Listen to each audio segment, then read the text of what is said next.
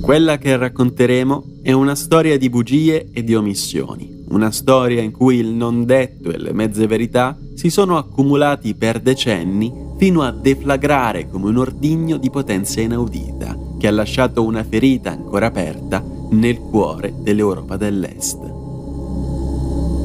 Io sono Michele Dinnella e questo è Inverno Nucleare